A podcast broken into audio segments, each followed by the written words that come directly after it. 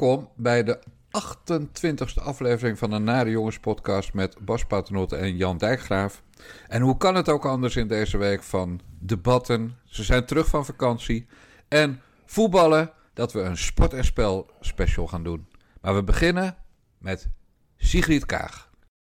En we kunnen niet langer om het feit heen dat in het zonnige politieke en bestuurlijke klimaat van het toch wel keurig aangeharkte Nederland, waar we onszelf zo graag feliciteren met nuchter bestuur, redelijkheid, compromisbereidheid en rechtvaardigheid, onmiskenbaar een schaduw is gevallen.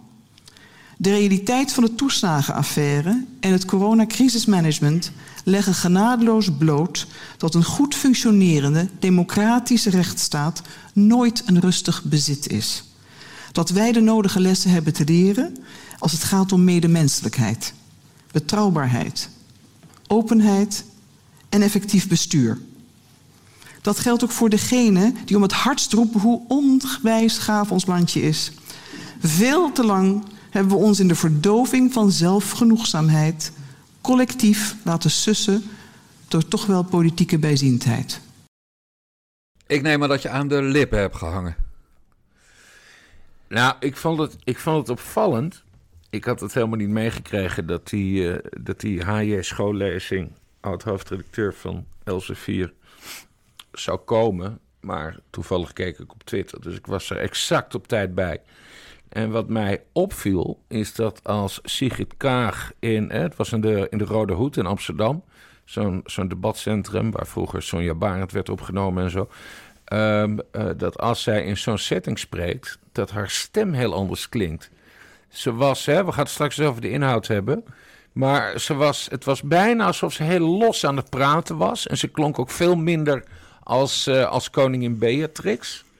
Ik zei het ook tegen een woordvoerder van de D66-fractie. Want dan ben je mee aan het appen van... Jezus, wat is er gebeurd? Maar dit is schijnbaar hoe Sigrid Kaag praat... Uh, als ze zich oké voelt. Dat is mijn inschatting. Ja, hoe, hoe praat ze dan wel? Menselijk? Nou ja, menselijk. En uh, het is een uitgeschreven tekst. Daar gaan we het zo ook over hebben. Maar ze, ze, ze was veel relaxter. Echt als ze in de Tweede Kamer staat, dan is het, dan is het gewoon koningin Beatrix. En nu leek het bijna, bijna zeg ik, een, bijna een normale stem. Ja, want koningin Beatrix bedoel je niet als compliment. Nee. Dat bedoel nee, je... gewoon dat hele deftige... Uh, dat hele deftige, dat neerbuigende. Ja, ja, ja dat, ik, kijk, ik kijk neer op het gepeupel. Ja. En die lui van Elsevier kijkt ze dan wat minder op neer.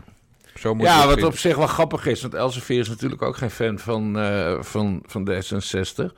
Maar nee, het zou wel te maken hebben met de setting. Dat ze zich prettiger voelt of zo om daar te, te, te, te spreken. Maar ik vond, het, ik vond het opmerkelijk. Ja, een ander medium wat geen fan meer van haar lijkt te zijn is NRC Handelsblad. Want die hadden gisteren, nadat het debat uh, was afgelopen, hadden ze uh, ja, volgens mij wel de primeur dat de woordvoerder van Kaag op het allerlaatste moment uh, allerlei rottigheid over Rutte heeft laten toevoegen. Ja, ja, ja. Dat is die. Bart, Bart, nog wat? Kan dat? Nee, hoe heet die jongen alweer? Hij, uh, uh, Felix Klos. Oh, die Felix ja. Klos, ja. Een naam die zo in een boek uit het uh, begin van de vorige eeuw had kunnen staan. Ja, nee, Klos was ook... Klos, Klos was een held van Alexander Pechtold. Die heeft ook, hij heeft ook voor Pechtold geschreven. En Felix Klos, maar dat is een heel ander verhaal. Maar die wilde ook Europarlementariër worden. En toen hebben we nog allemaal D66... Maar hij stond niet heel hoog. En toen hebben we nog allemaal D66's uh, geprobeerd hem omhoog te, omhoog te krijgen. En dat is niet gelukt? En dat is niet gelukt, want Felix Klos zit niet in, de, in het Europees Parlement. Nee. En nu is hij de man die die, uh, die, die speech van peper en zout heeft voorzien. Ja, ja. Ja, dat was een mooie kop van NRC. De escalatie van Kaag is tactisch en persoonlijk. Ja. Ja, dus daar is ze wel heel erg mee door de mand gevallen. Maar je hoorde dat ook. Zat het ook in die lezingen over politici dan, die dan Nederland een gaaf land noemen. Ja, natuurlijk gaat het over Mark Rutte. En vervolgens wordt er dan weer ontkend dat het over Mark Rutte ging. Maar dit ging overduidelijk over Mark Rutte. En Sigrid Kaag is helemaal niet blij met wat er de afgelopen maanden is gebeurd. En uh, ja, die, die probeert nu op een, op een bizarre manier terug te slaan. Maar het is de vraag of dat, dat succesvol is. Maar of denk- ze er überhaupt mee bereikt. Ja. Denk, zij, bereiken. denk zij nou dat we dat allemaal niet doorhebben? Dat het over Rutte gaat en als zij dan roept... nee hoor, dat ging niet over Rutte... dat, dat er dan iemand is die dat gelooft. Is, denkt ze dat we zo dom zijn? Ja, nou, ik, ik, ik sluit het niet uit dat ze denkt dat we zo dom zijn. Want ze, hè, we later gaan we straks nog over hebben, het, het formatiedebat. Daar zei ze letterlijk ook van, het gaat eigenlijk niet echt over Rutte. Hallo, hallo, Ja, hallo, we zijn niet dom. Hallo, hallo mevrouw Kaag. Hallo, in uw ivoren toren. Als het gaat over advocaten die eh, het met jonge mannen eh, het liefst doen. Hè? Die zijn, zijn eh, status en statuur proberen te gebruiken om jonge ventjes het. weliswaar eh, binnen de kaders van de wet. om jonge ventjes het nest in te krijgen. Dan hebben we het ook niet over City Smeets.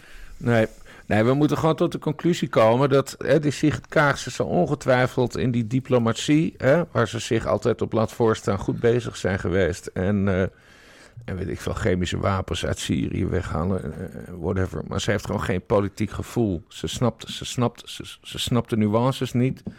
Ze laat zich door zo'n Felix Klos eh, dus dan ook nog eens woorden in de mond eh, leggen. Wat alleen maar leidt tot, eh, tot, tot gedoe. Want, maar er is geen einddoel. Wat is het einddoel van Sigrid Kaag? Ik zie het niet. Ik Nou heb ja. geen idee wat nu het plan van Sigrid Kaag is. Echt niet?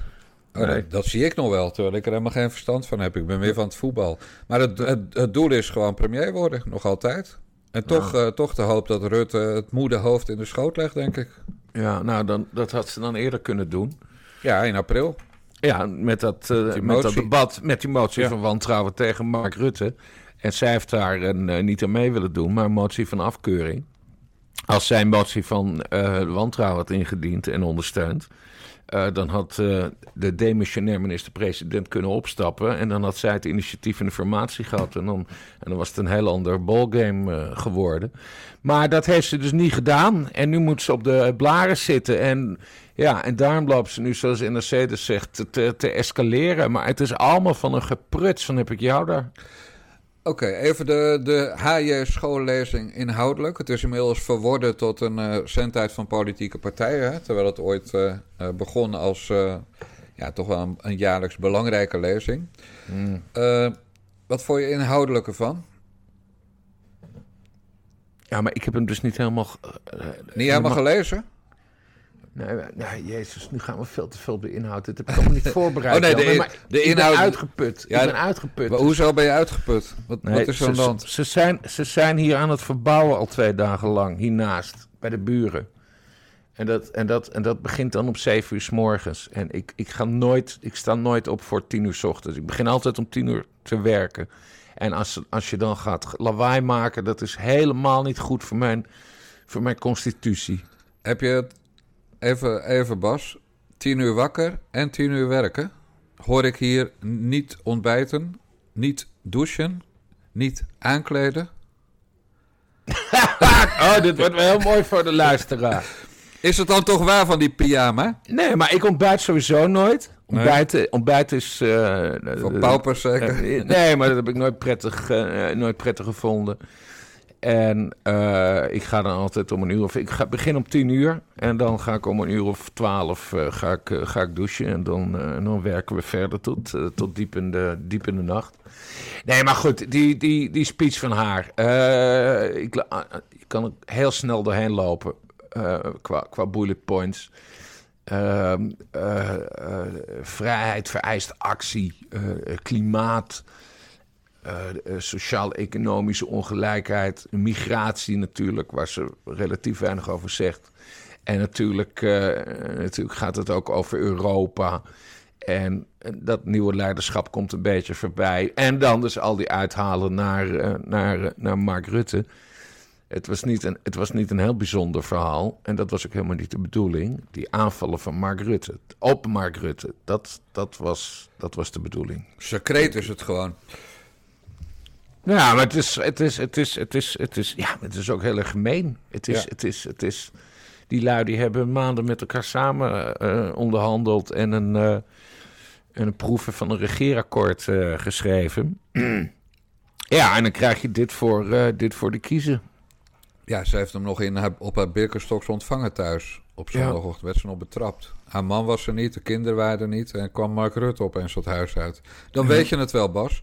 Maar, maar de inhoud van die lezing was inderdaad simpel. Het was even kort samengevat voor de mensen die wat beters te doen hadden. Zeg maar die wel een leven hadden. Het was Kom maar binnen met je knecht, want we hebben je arbeidskrachten nodig. Hè? En dan bedoelen ze die uitkeringstrekkers die er allemaal aankomen, die economische gelukzoekers. Het was hef Nederland maar op, want Europa is de bom. Het was Wilders is een lul en Baudet is ook een lul, want die zijn nationalisten en foute nationalisten en die hebben bruine uniformen. Ja, en het was uh, uh, ik wil de nieuwe JF Kennedy worden. Ja. Ook dat nog, hoe de hoogmoed van dat mokkel dat, dat wijf, dat mens. Uh, de mokkel vind ik een lelijk woord, maar dat klinkt zo lekker Rotterdams. Maar de hoogmoed, die is zo stuitend. En dan, ze heeft gewoon echt niet door hoe ze gehaat wordt. Ik, ik krijg ook reacties als ik wel eens een briefje aan Kaag schrijf met... Mijn vrouw is altijd heel mild, maar voor Sigrid Kaag maakt ze een uitzondering. en, dat, en, dat, hoor je echt heel vaak. Van, dus ze wordt intens gehaat. En ik ken niemand, van de laatste jaren, natuurlijk Wilders en Baudet worden gehaat door linkse extremisten. Maar ik ken niemand uit het midden die zo gehaat wordt als Sigrid Kaag. Echt intens gehaat. Ja, maar ze is ook zo verschrikkelijk onsympathiek. Ja. Ik vertrouw alleen mijn man, mijn familie en enkele vrienden. Ja, dat zei ze, dat zei, dat zei ze tijdens het debat. Zullen we daar even een fragment van beluisteren? Laten wij dat doen. Hoe kunt u nou net doen alsof er helemaal niets gebeurd is? Gisteren is die hele realiteit nog een keer veranderd. Mevrouw Kaag heeft u gisteren in een speech, zonder u direct te noemen, maar heel Nederland wist over wie ze het had, heeft zij um, u nogal wat verwijten gemaakt. Ze heeft u um, gezegd dat u een soort van ritselaar bent uh, zonder visie. Ritselaar zonder visie. Ze heeft gezegd over degene die ons landje onderwijs gaaf noemde, dat hij toch lessen moet trekken als het gaat om menselijkheid en betrouwbaarheid. Met andere woorden, u bent, want u was natuurlijk degene die het gaaf land noemde, Nederland. U bent eh, onbetrouwbaar en onmenselijk. Dat zal je maar gezegd worden door je, door je onderhandelingspartner. U bent onmenselijk, onbetrouwbaar en een goedkope ritselaar zonder visie. Maar meneer Rutte, daar kunt u toch niet mee verder? U kunt toch niet met droge ogen zeggen van nou, ik zeg daar niks over. Ik ga nu maar even een motie indienen om uh, verder te onderhandelen. Ook met mevrouw Kaag over een kabinet. Dat wordt toch nooit meer iets tussen jullie. Dat was de ene belediging na de andere. In, in mevrouw de voorzitter, in 1 april heeft zij een motie van afkeuring tegen u ingediend. Ze heeft gezegd uh, dat, en die is aangenomen. Ze heeft gezegd dat u, op vraag van mij, dat u de facto politiek onthoofd was. Zei ze, ik had het zelf niet veel beter kunnen zeggen. Um, het was, uh, onze wegen scheiden zich. Dat heeft ze gezegd. Vervolgens heeft u alles gedaan om maar in het goede boekje van haar te komen. U heeft in de zomer uw handtekening gezet onder het D66 verkiezingsprogramma. Want dat is dat stuk wat u met z'n tweeën hebt, hebt, hebt gepresenteerd. En als dank krijgt u gisteren zes messen in uw rug. U kunt dat u zelf. U kruipt, u kruipt naar haar toe. U zegt niet van hou er mee op. U gaat door met die, met die zelfkastijding. Hou daarmee op. Ja, het blijft gewoon uh, de man die altijd soeverein leidt als er een debat is. Geert Wilders. Ja, nee. Uh, Geert was scherp weer uh, gisteren. Dat was echt heel, heel knap. Of knap. Het is eigenlijk bijna routine voor hem. Hij is hier gewoon heel erg goed in. En we hebben het dus over, over, over Kaag en Rutte. Nou, dat had hij dus heel duidelijk door. Bas, Bas even, even wachten, even wachten. Ik gooi nu even een kwartje in jou, want, want ik heb gisteren iets verkeers gegeten, dus dan loop ik even weg.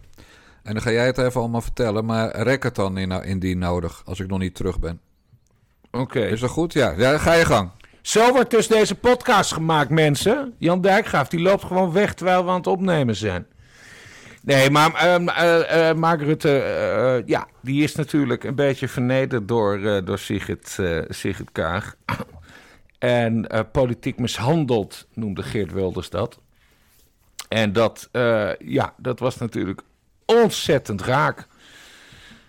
Want zo, uh, zo, zo is het gegaan. En daarom is het ook heel spannend wat hij eigenlijk gaat uitkomen. Wat ook opmerkelijk was, was dat tijdens het debat de vraag aan Sigrid Kaag werd gesteld van... hebt u eigenlijk wel door dat, dat het plan is dat er een minderheidskabinet komt... En toen hield zij toch weer rekening met een meerderheidskabinet met die zes, basis, uh, zes basispartijen. En, ehm, eh, ja, en nu heb ik helemaal niks meer, niks meer te vertellen. oh, je bent er nog wel gewoon. Ik dacht echt, die gast loopt weg. Oh, oh, wat een, oh, wat een kutshow is dit ook. Ongelooflijk. Je kan gewoon, je kan gewoon niet zonder me? Ik kan niet zonder je, Jan Dijkgraaf. Zelfs, zelfs de gedachte dat ik weg ben is al... eh, Paniek, hè? ja, normaal kom ik er nooit tussen. En nu dan ratel je me door. Ja. Bas, hoe was Nee, het? maar dit is, toch de, dit is toch de analyse. Dit klopt toch zo. Wilders had gewoon gelijk. eh Sigrid Kaag heeft Mark Rutte vernederd. En, eh, en Mark Rutte die wilde verder geen woorden aan vuil maken. En, en, en verder is het een beetje onduidelijk wat ze zelf wil. Maar, Dus, dat wordt, dus dat wordt nog een hele leuke formatie op deze manier. maar jij kent Rutte. Was hij nou boos of niet? Eh, over Kaag? Ja, dat, zal, dat is wel een echte woede moeten we achter hebben gezeten hoor. Die heeft wel even met de vuist op tafel geslagen van wat zullen we nou krijgen. Maar je, je ziet ook, dat maakt Kaag zo'n ver, verongelijk kind. Want zij had dus schijnbaar gehoopt met die motie van afkeuring... en dus niet die motie van wantrouwen... Dat, dat Rutte dan wat meer open zou staan voor haar ideeën over linkse samenwerking met PvdA en GroenLinks... en weet ik veel wat voor enge partijen allemaal. Eh, ja, en zo is het dus niet gegaan. Hè? En dat, daar ontbeert het haar dus aan, aan politiek, politiek gevoel. Hè? Fingerspitsengevoel, Ja. zoals de, de, de Duitsers Belgen dat zo zeggen, ja. ja, of de Belgen. ja. en eh, ja, nee, maar het is dus allemaal heel triest. En Mark Rutte blijkt dan dus wel professioneel. Want hij heeft natuurlijk een luid GVD laten horen in de coulissen. Eh, maar liet zich in het debat eh, er verder niet over uit. En dan zei ik, ga daar verder niet op in. Want ik, eh, ik ga constructief werken aan een nieuw, nieuw kabinet. Ja, dat is hoe je politiek bedrijft. Ja. Wouter de Winter, mijn goede vriend van de Telegraaf... Ja. die heeft vandaag een stukje waarin hij een, een, een senioren collega ter linkerzijde citeert. Dat Ja. is een van zijn geheime bronnen. Ja. En die zegt over Kaag... In het Midden-Oosten is men, de politiek gewend, is men in de politiek gewend vooral te zenden, te verklaren en te eisen.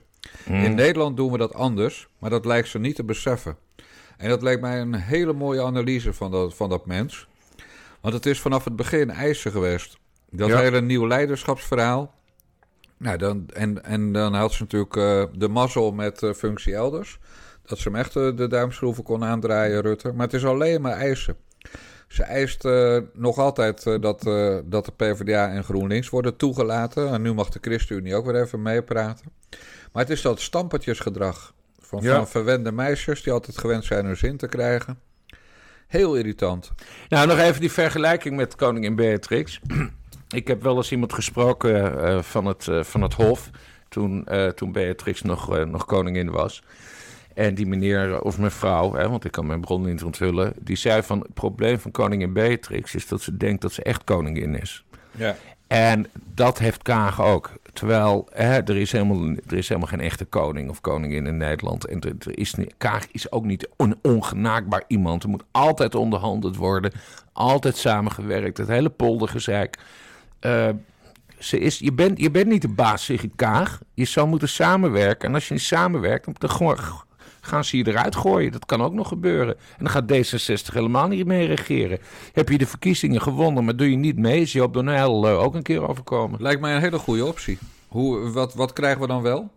Nou, daarom vraag ik me af of dat een goede optie is. Want, want dan wordt het echt een allegaartje van, eh, van, van partijen. Dat, dat zag je gisteren trouwens ook tijdens het debat. Trouwens, we hebben veel te veel partijen. Er wordt veel te veel geluld in die nieuwe Tweede Kamer. Het was echt, het was, nou, echt doodvermoeiend was het gewoon. Al die partijtjes met hun meningjes en dit en dat en bladibla. En dan, nou, Pieter Omtzigt keert binnenkort terug, hè? Dan hebben we Partij 19 20? Oh, eh, nee, 19. 19, Ja. 19. Hebben we 19 fracties. Nee, het was, eh, het was allemaal dood, doodvermoeiend. En dat komt niet alleen door de verbouwing hiernaast, waardoor ik nauwelijks slaap. Maar het is, het, ja, de, de, die hele politiek, het is allemaal zo vermoeiend aan het worden met al die partijtjes. Hoeveel uur slaap je dan nu? Ja, weet ik niet. Eh, ik ga om een uur of één naar bed dan. En dan, eh, en dan om tien uur beginnen. Dus dat is... Ja, eh, je wordt vroeg wakker. ja, eh, Dus dus van dat, 1 tot 7 slaap je. ja, dus dat is van 1 tot 7. Ja. Nou ja, als je net zo oud bent als ik, heb je daar meer dan genoeg aan hoor. Dus eh, het komt goed. Maar wacht even, ah, naarmate je ouder wordt, heb je minder slaap Veel nodig? minder slaap nodig. Ja. Hoe Tot, komt je, dat dan? tot je stokoud bent, dan lig je de hele dag te meuren. Maar in principe, nou, ik weet niet hoe dat komt. Geen idee. De tijd gaat ook sneller als je ouder wordt. Ja. Ik weet nog dat wij allebei uh, haar hadden en nu alleen jij nog. Bijvoorbeeld. En dat, ja, dat, bij, mij wordt het ook al dun, bij mij wordt het ook dunner hoor. De hele aftakeling ja. begint hier. En dat wij allebei slank waren, weet ik. Nee, een geintje. Nee, het moet wel geloofwaardig blijven. Ja, het moet wel geloofwaardig blijven. Hé, hey, maar dat debat. Uh, want ik ben het helemaal niet met je eens over al die partijen. Het geeft juist show. Het is leuk dat Sylvana Simons uh, ons positief verrast. Uh, Caroline van der Plas is geweldig als, zeg maar een, uh, een, een Klaas Dijkhoff-achtige, nuchtere... Ik vind, ik vind Caroline van der Plas leuk, alleen ze heeft wel een beetje zelfbeklag. Eigenlijk, iedere, iedere bijdrage van haar begint met van... ik mag dit eigenlijk niet zeggen, ik mag dit eigenlijk niet zeggen. Je zit in de Tweede Kamer, vrouw, je mag juist alles zeggen. Dit is echt zulke onzin, vind ik dat. Maar goed... Ik heb zaterdagavond wijn met haar gedronken, Bas. Waar was dat dan? Op welke gelegenheid? Waar kom jij dat je, dat je haar ontmoet? De, wij waren allebei op de verjaardag van Martien Meiland. Oh! Dus, in, waar woont hij nu? Noordwijk. Maar Noordwijk. Dat, maar dat was, van, dat was gisteren. Uh, dat, dat kan daar per dag veranderen. Zoals jij in de bladen hebt gelezen. Ja. Maar, uh, dus ik heb haar voor het eerst uh, live gesproken nadat ze boos was voor het reces, noemen we het maar even. Voor de zomervakantie, toen ik zei dat al die lui heel lang op vakantie gingen. Ja. Nou, toen, en ik heb zaterdag ook aan gevraagd. Dat is natuurlijk wel uit de DM klappen, al uit het persoonlijke gesprek klappen. Maar ik heb zaterdag aan gevraagd.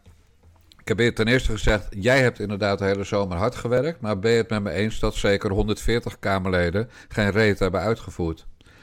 Nou, en haar antwoord was uiteraard dat ze, ja, wie niet, maar dat ze het met me eens was. Ja. Nee, dat doet ze wel goed hoor. Ze maakt ook allemaal filmpjes, uh, heeft ze gemaakt tijdens het reces. Dat ze naar een boer gingen, naar dit en naar dat. En uh, ik heb een klein conflict met haar gehad op dat Dekselse Twitter. Maar dat was omdat ze uh, bij, bij een, in ieder geval in het talkshow had gezegd... dat ze niet wilde dat de Koninklijke Luchtmacht over Zandvoort, Zandvoort zou vliegen. Wat ik echt belachelijk vond. Want uh, dat, er kijken 750 miljoen mensen hebben gekeken naar, of 500 miljoen mensen hebben gekeken naar, naar de Formule 1 op, uh, op Zandvoort, waar onze Max glorieus won. En daar hoort de koninklijke luchtmacht bij, zoals elk land. Maar ja, dat mocht dus niet van de boeren, want ik zie haar dus als woordvoerder van de boeren. Dus nou, dan weten we dat. Als de boeren geen koninklijke luchtmacht willen hebben over, uh, uh, over de Formule 1, nou, dan gaan we ook tractorpooling verbieden. ja, nee. Ja, maar gelijk oversteken dan. Daar ben jij streng in. ja, ja, nee, maar dat werd dus een beetje bozigheid op, uh, op, op, dat, op dat Twitter. Ja. Maar, verder heb je, maar verder heb je wel gelijk. zij en, en Sylvana Simons uh, Joost Eerdmans, maar die is meer geroutineerd natuurlijk, want hij heeft al eerder in de Kamer gezeten. Het en, vrij, wel, en vrij onzichtbaar. Zijn, uh, het, zijn, het, zijn, het, het, is, het is wel leuk, die nieuwe uh, geluiden. Ja. Dus in dat opzicht vind ik haar wel, wel sympathiek. Hoe vond je trouwens tijdens het debat gisteren de leider van Forum voor Democratie optreden? Ja, die deed niet mee. Hoe kan dat nou? Ja, nee, maar echt. Overduidelijk, overduidelijk fractievoorzittersdebat. Maar ja, weet ik veel. Misschien was hij aan het zuipen. Misschien was hij drugs aan het gebruiken. Misschien zat hij, zat hij in een psychose ergens. Uh, ik weet het niet. Uh, Thierry Baudet, die zijn we echt volledig kwijt, uh, kwijtgeraakt. Hij, even, die... even, even tussendoor. Voor de, F, de luisteraars die nog altijd achter Thierry Baudet aanlopen. Doneren kan bij de Nare Jongens podcast op tpo.nl, via narejongens.backme.org of via bunk.me slash nivaradio. Dus dan weten jullie dat. Ga verder, Bas. Ja. Nee, dus hij liet zich uh, vertegenwoordigen niet door de marmot uh, van Meijeren, maar door die andere jongen, uh, Pepijn van Houwelingen. Ja, nou ja, ik, ik weet het allemaal niet. Het ging over, het ging over communisme. Niemand stelde ook vragen. Nee, nee, maar het gewoon... Vorm voor Democratie doet niet meer mee. Ze zijn helemaal in hun eigen wereldje. Hè, ook op die demonstratie op de Dam, op zijn platte kar. Allemaal gekke dingen roepen. Hè, met mensen met jodensterren op. Het maakt, het maakt ze allemaal geen flikker meer uit. Uh, Tweede Kamerwerk doet er, uh, doet er niet meer toe voor hen. Uh, ze zijn, ja, ik weet niet. Het is een, een eigen wereldje en ik ben benieuwd hoe het afloopt. Ja, grappig moment was nog wel dat toen, toen die Pepijn wilde interrumperen, of die Marmot, maar een van die twee, dat bij Segers, dat Jesse Klaver toen zei, uh, sister van terug naar je plek jij of zoiets. Oh, dat heb ik gemist. Ja, ik, Was ik even een plasje doen. Dat ik is nog, natuurlijk eh, ook, want ik maak last op Twitter vanochtend. En als Oh, je het Twitter leest, dan is het waar, dat weet je. Ja. Maar, Nee, maar de hele partij, die fractie is niet meer serieus te nemen. Het is allemaal onzin. Dus in die zin kunnen we wel één partij missen. Ja. Ja. En Jesse Klaver zit er nog. Heb je al gehoord wat hij gaat doen? Nee, nee. Maar ze zullen daarop moeten reflecteren op een gegeven moment. Ja, ik ga jou een voorspelling doen, Bas. Er komt een meerderheidskabinet Ja. van VVD, D66, CDA, Partij van de Arbeid en GroenLinks. ja. En weet dus je dan waarom? zou Kaag dus alsnog winnen. Omdat Rutte altijd buigt zolang er macht tegenover staat. Ja. En dan gaat hij dat doen in het belang van het land. Want hij is Ja. er wel heel erg tegen. Hij vindt het helemaal niks.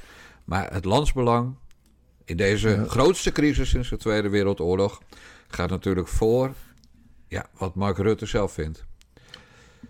Nou ja, het hangt er ook vanaf eh, wat de nieuwe informateur Johan Remkes eh, gaat, eh, gaat voorstellen. Eh, maar het, het is natuurlijk een scenario, maar er zijn verschillende scenario's. Dus alsnog een meerderheidskabinet, minderheidskabinet of een nieuwe verkiezingen. Maar ik vraag me af of dat ook veel gaat uithalen. Nee, maar het lijkt me wel te gek.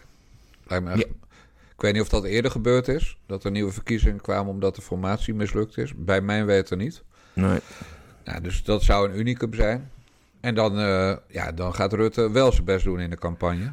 Ja. Nee, qua stukjes schrijven is, eh, Ja, zijn nee, nieuwe ja. verkiezingen natuurlijk eh, ideaal. Maar het land gaat toch naar de kloten. Het maakt niet uit wie, eh, wie er aan het bewind is. Dus wij denken uitsluitend vanuit het belang van... hebben wij zo genoeg onderwerpen? Nou, dan Ja. zijn verkiezingen goud. Dan gaat de BBB van Caroline van der Plas gewoon zeven zeteltjes pakken. Dan gaat Nou, ons- groot, kijk, dan wordt het mooi met Caroline, Sweet Caroline van der Plas. Eh, dat ze dan groter wordt dan het CDA. Dan, Juist. dan gaat er iets veranderen. Dat is wel heel geestig. Ja, en dan gaat de omzichtman, die gaat kiezen wat hij gaat doen. Ja. Ja, dan wordt, dan wordt het leuk. En dan is Forum kleiner en jaar 21 zal groeien. Dus dan, dan eh, ja, wordt wel, het gaat allemaal niks veranderen. Want dan wordt het toch een kabinet met VVD en D66. Maar het is wel... En, en Kaag haalt natuurlijk nooit meer 24 zetels. Dat gaat de publieke omroep en RTL en NRC en Volkskrant... en noem ze allemaal maar op, niet nog een keer eh, voor elkaar Nee. krijgen. Nee, nee, maar dat is het grote risico voor D66 inderdaad. Die gaan niet nog een keer deze, eh, deze, eh, deze winst pakken, dat weet ik wel zeker. Ja. Dus ik hoop op nieuwe verkiezingen. En ik voorspel meerderheidskabinet, eh, de Kaag-coalitie. Ja, nou, en aangezien wij er altijd naast zitten met onze voorspellingen... zal het dus wel een minderheidskabinet worden. Nee, nee, nee, nee. En wat ook nog eh, wordt afgesproken is dat halverwege de termijn Sigrid Kaag het overne- overneemt van Mark Rutte. En Ja. dat wordt uitgelegd als radicale vernieuwing van het systeem. Dat heb ik dus ook bedacht. Dat dat best wel eens zou kunnen. Dat is een constructie die je ook hebt gezien jaren geleden bij de, de, de ECB, de Europese Centrale Bank, met eh, heette die Duisenberg en een Fransman. En dat Duisenberg eh, het eerste, eerste twee jaar mag doen en die ander de, eh, het laatste twee jaar. En dat zou, ja, nou ja, goed. Ik had het dus ook bedacht. Misschien dat ze nog met zo'n constructie komen om eruit te komen. Ja, ik denk dat dat het doel van, vanaf het begin is geweest. Kijk, zij snappen ook wel dat Rutte echt nog maar één belang heeft. En dat is dat record van eh, Lubbers afpakken. Ja, En als hij dat heeft, dan is zijn doel bereikt. En dan eh, moet hij nog een paar maandjes uitzingen. En dan eh, zegt hij, jongens, toedeledokie. En, dan, en iedereen die allemaal functies bedenkt die hij gaat hebben... joh, dat boeit hem allemaal niet, dat komt wel. Misschien gaat hij gewoon een halfjaartje wandelen en varen met, met Jort. ja. En leuke dingen doen met Frits, Hoefnagel. En, en weer eens een keer naar de villa van Jan Dries aan het Vondelpark. ja. Gewoon allemaal eh, zeg maar, leuke dingen die de boys altijd doen als ze vrij zijn. maar dan heeft hij het record binnen en Kaag heeft het premierschap binnen... en Jan Dijkgraaf moet zijn belofte nakomen om te emigreren. Oh, hebben we dat beloofd, ja? Heb ik beloofd, ja. En, Oh, en- dat wist ik ja, helemaal dus, dus Thea en ik zaten gisteravond al op Funda. Terwijl, eh, terwijl jij dat debat zat te volgen, zaten wij op Funda al een beetje te kijken naar... eh, wordt het Zweden, wordt het Noorwegen, wordt het toch de Oostblok, want dan zijn de huizen goedkoper. Dus heel voorzichtig zijn we ons al aan het voorbereiden op het onvermijdelijke... dat die, die haatheks, die Ja. duivel premier van Nederland wordt. Ja, mijn, mijn, mijn Twittervriend eh, Sander Schimmelpenninck, hè, die woont in Zweden. Ja, Eh, Nou, die je hebt, je die- hebt ook die- een keer, maar dat was een grap gezegd dat je naar Hongarije wilde. ja dat klopt. Maar nee, nee, ik krijg eh, mevrouw Dijkgraaf niet mee naar een Oostblokland. Nee. Nee, want dat is natuurlijk eh, om allerlei redenen te prefereren. En als je zou verhuizen, gaan we dan weer naar het platteland in het buitenland? Of Ja, gaan ja. we naar een stad? Nee, zeker platteland. Ja. Kijk, in zekere zin kan ik natuurlijk roepen... ik woon in Friesland. Ik woon al niet in dat kutland, dat Nederland. Want de Friesers hebben best wel weinig last van... wat er allemaal bij jullie gebeurt. ja. Zeker op platteland. Dus ik kan er zeggen, ik woon er al niet. Maar dat is een beetje laf. Dus eh, nee, heel voorzichtig aan het kijken. En, en zeker in Zweden en Noorwegen kan je voor mooie bedragen mooie huizen kopen. Ja. Zeg maar, ja, waar je in Nederland eh, in een appartement zit met een buurman die om zeven uur teringherrie begint te maken. Ja. Hoor je daar je buren niet? Nou, dat lijkt, Nee. mij, eh, lijkt mij niet verkeerd, Bas. En die alpaca's, die moeten dan ook mee? Uiteraard. Ja, Over, over het beesten gesproken, want ja, je weet dat onze luisteraars heel erg van de human interest zijn. Daantje is dood. Ja, ik las dat eh, gisteren op Twitter. In mijn dat was jou, de ja. jongste kat van jullie, toch? Ja, we hadden een tweeling, die is twee jaar oud. Van, Mhm. van augustus 2019. Eh, Daantje en Roos. Roos heette eigenlijk Roosje, maar sinds dat programma met B&B Vol Liefde... Met, met die bitch uit, eh, met die hele grote ogen uit eh, Oostenrijk. Je weet natuurlijk ongetwijfeld waar ik het ook heb. Ja, die show die ik nooit kijk. Ja, maar die had een hondje en dat, dat noemde ze Roosje, Roosje. Nou, dat was zo irritant. Dus wij hebben, wij hebben onze Roosje omgedoopt tot Roos.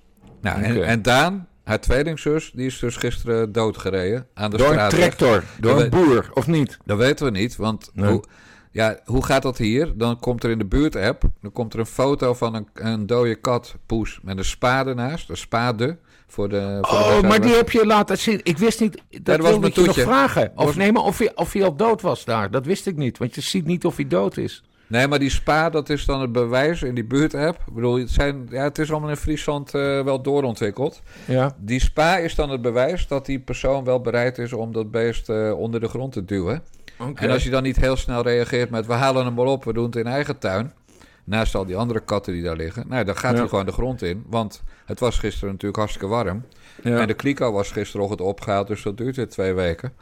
Dus ja, dan, dan, dat gaat rotten en stinken en, en ongedierte aantrekken. Dus ja, die, die is gewoon begraven. En, en heb je hem opgehaald of wat? Even, even denken wat nu het politiek correcte antwoord zou moeten zijn. nee, Bas, natuurlijk niet. Nee, nee, wij hebben het daar wel uitgebreid over gehad. Daantje was een eigenzinnig eh, beest die bijvoorbeeld niet op schoot eh, klom of zelden. En die eigenlijk altijd weg was en alleen maar thuis kwam om te eten. Ja. Dus het is niet zo dat hier gisteren traantjes zijn gelaten om Daantje. Oké. Eh, en bij andere katten wel, maar maar niet door mij eerlijk gezegd. Ik moet er wel slikken om het verdriet van mijn kinderen of van mevrouw Dijkgraaf. Nee, maar het blijft altijd verdrietig hè, als een, eh, als een, huisdier, eh, ja. als een huisdier overlijdt. Maar ik ken, hè, omdat ik zelf ook uit Friesland eh, kom, daar gaat het ook iets anders. Hè? Want ik heb hier in Utrecht op de gracht hebben wij een kat, Salvatore Danger, Taking Care of Business, TCB. Maar die komt ook niet buiten. Nee, maar die komt ook niet buiten. Want Ja. dat vind ik doodeng. Want dan wordt hij doodgereden en dan, en dan ben ik ontzettend verdrietig. Ja. Maar als je op het platteland woont, Dan ja, dan lopen, die, dan lopen die beesten altijd buiten. En dan, dan weet je van, hier kan een keer iets misgaan. Hè? Dus dat hij door een trekker... Want hij is natuurlijk door een boer overreden. Dat, nee, het schapje. Ik ben nog een Ja. beetje boos op Caroline van der Plas. Eh, eh, maar eh, sowieso dieren op het platteland. Bij ons lagen ook wel eens dode koeien langs de weg. Hè? Die Ja. worden dan later, later opgehaald. Dat is nog steeds zo, denk ik. Nee, dat klopt. ook. Dat, Ja. dan moet je, je, je hebt een code en dan moet je melden, dan moet je eh, online aanmelden eh, wat voor beesten wordt eh, opgehaald. En dan wordt, komt er zo'n vrachtwagen met zo'n grijper. Nou, wat Ja. natuurlijk eh, pas met de alpaca, de kleine. Ja. En dat kost dan 8,40 euro of zo. Ja. Om, dus het kost heel weinig geld. En dat, ja, dat is een goed systeem, want dat voorkomt natuurlijk dat, dat je zegt... nou jongens, wie wil er een stuk alpaca, wie wil er een stuk varken? Dat, ja. Zo, dus het is, ja, het, het is, eh, het is netjes. G-kro heet, of G-kro heet op bedrijf, geloof ik. Maar bij een kat doen ze dat dus niet. Dus wij hebben nu nog maar vier alpaca's, drie poezen slash kat, katten, drie kippen en een stuk of honderd eh, goudwinders. En jij een buurman die teringherrie maakt. ja, ze zijn nu dus weer bezig. Ja. Ja, Ik, weet niet, ik weet niet wat goudwinders zijn. Goudwinders, dat zijn vissen die kunnen springen. Een soort goudvissen. Oké. Maar heb, je, heb je die schapen dan niet meer? Nee, toen de, nee, die zijn eh, ooit weggegaan toen de vijfde alpaca kwam. Vier, de vijfde alpaca, ja. Oké. Dus toen hadden die de ruimte. En die schapen zijn eh, naar een eh, ja, soort jeugdkinderboerderij gegaan. Nou, ik vind het wel zat. Ik heb ook mevrouw Dijkgraaf nog. Dat- Ik weet, nog, ik weet nog dat een van die schapen, dat je die hebt laten bevriezen. Toen was er een Ja, schaap ja, ja, ja, ja, ja, ja, ja, ja. Ja, ja, ja, ja. Dat is terug te beluisteren in podcast, eh, in de Na de Jongens podcast nummer 3, nummer 4, nummer 5, nummer 6. Wat een Nee, maar, teringleier uit toch, nee, maar je bent dus toch een hele herenboer eh, aan het worden daar. Nou, dat valt wel mee. Maar als we gaan verhuizen, gaan ze wel mee. Dat Ja. is, die kippen niet hoor, die gaan terug naar de... Dat weet je ook hè, wat ze met kippen doen die eh, geen eieren meer leggen hier op het platteland. Ja, die gaan we opeten, toch? Nou, eh, Thea heeft dan een mannetje waar ze kippen koopt. Die kost er 57 per stuk. En dan kan je oude kippen kan je inruilen, gratis. en die geeft hij dan aan de buurman. En dat is, en dat is, dat is het goede van mensen op het platteland. Want die Ja. buurman, dat is dan een, een, eh, een statushouder, zoals dat heet. En die hebben natuurlijk niet zoveel centjes, want die heeft geen baan. Nee. En die gooien, gooien ze dan in, eh, in de soep, hoop ik. Want misschien Ja. eten ze ook wel als lekker kippenvlees, waar ze niet geschikt voor zijn. Maar, maar zo recycelt die bende. Dus, dus je denkt, als je bijvoorbeeld kleine kinderen hebt, is dat ook fijn. Hè? Van, nou, we mogen de oude kippen mogen we inleveren. En die krijgen nog een heel goed leven. Maar Ja. die, die gaan gewoon rechtstreeks naar de buurman. Die de soep van, eh, of bouillon Ja. van gaat trekken voor de Ja. kippensoep. Net zoals die schapen die nu een heel mooi leven hebben op de kinderboerderij. Nee, dat, maar dus. dat is waar. Dat is oh, dat waar. wel? Ja, Ja, en, en eentje is zelfs verblijd met een bevruchting die geslaagd is en, en is moeder geworden. Dus eh, we hebben iets toegevoegd aan het levensgeluk van die schapen. En die heten, zo- voor de mensen die eh, die podcast eh 4 tot en met eh, 23 hebben gemist, die heten bij ons de kutschapen. Want ze maakten gewoon de hele buurt wakker elke ochtend. Oké. Nou, en dat was weer het dier Eh, met Jan Dijkgraaf van eh, Bas Paternotte. Juist. dan, gaan we, dan gaan we nu naar een ander beest.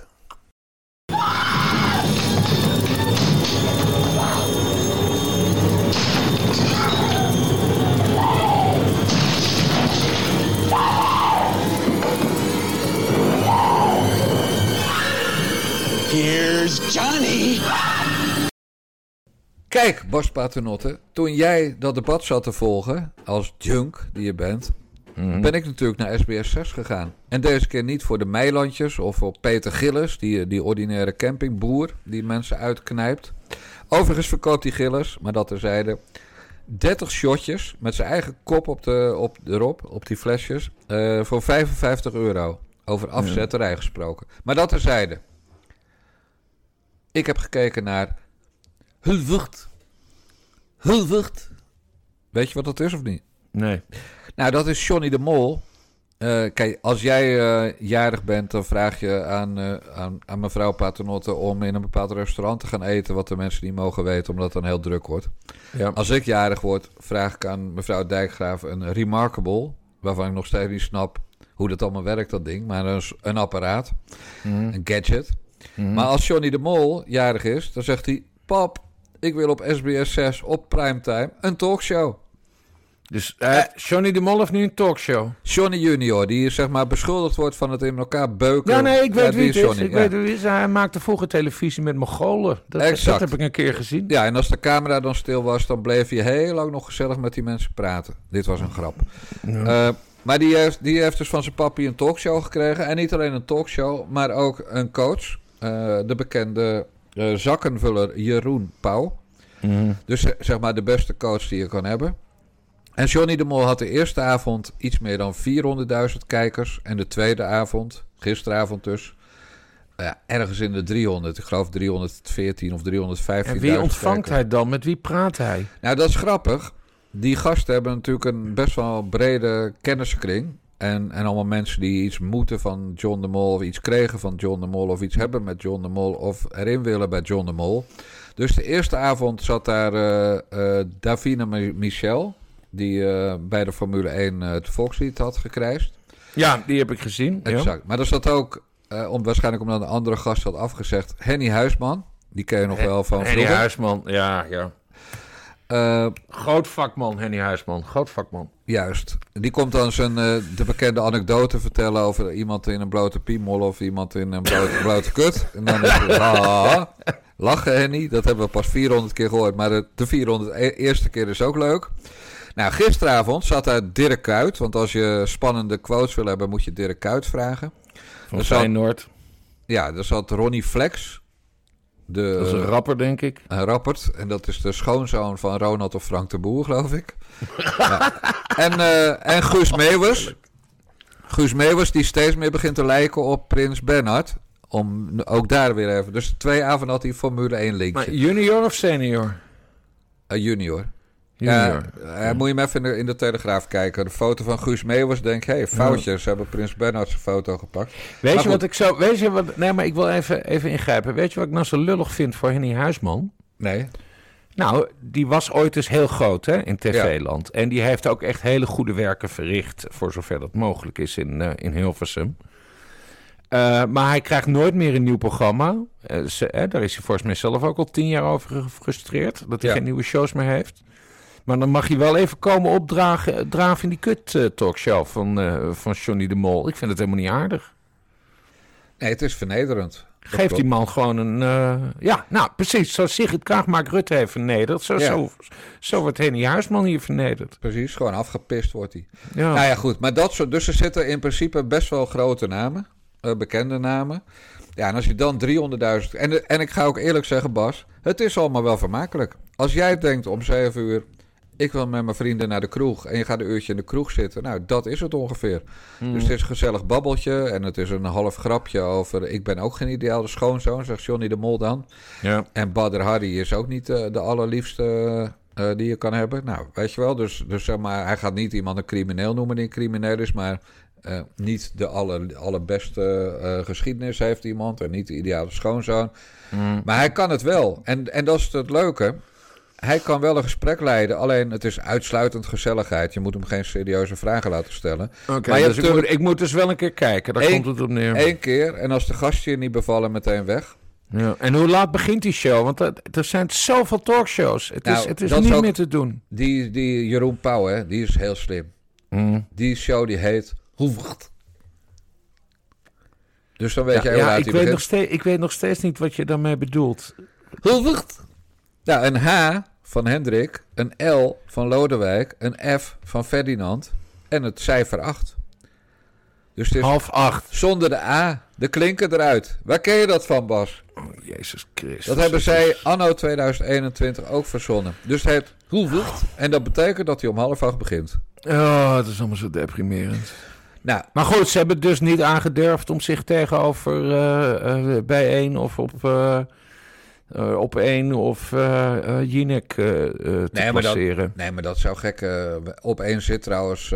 nee, nee, dat zou gekke werk zijn om dat Ja. te doen. Want, want dan wordt hij weggeblazen. Kijk, Ja. wat ze niet wisten... toen ze dit bedachten... van we gaan op, op half acht zitten... is hoe slecht de opvolger van de vooravond... met onze Fidan zou, zou doen.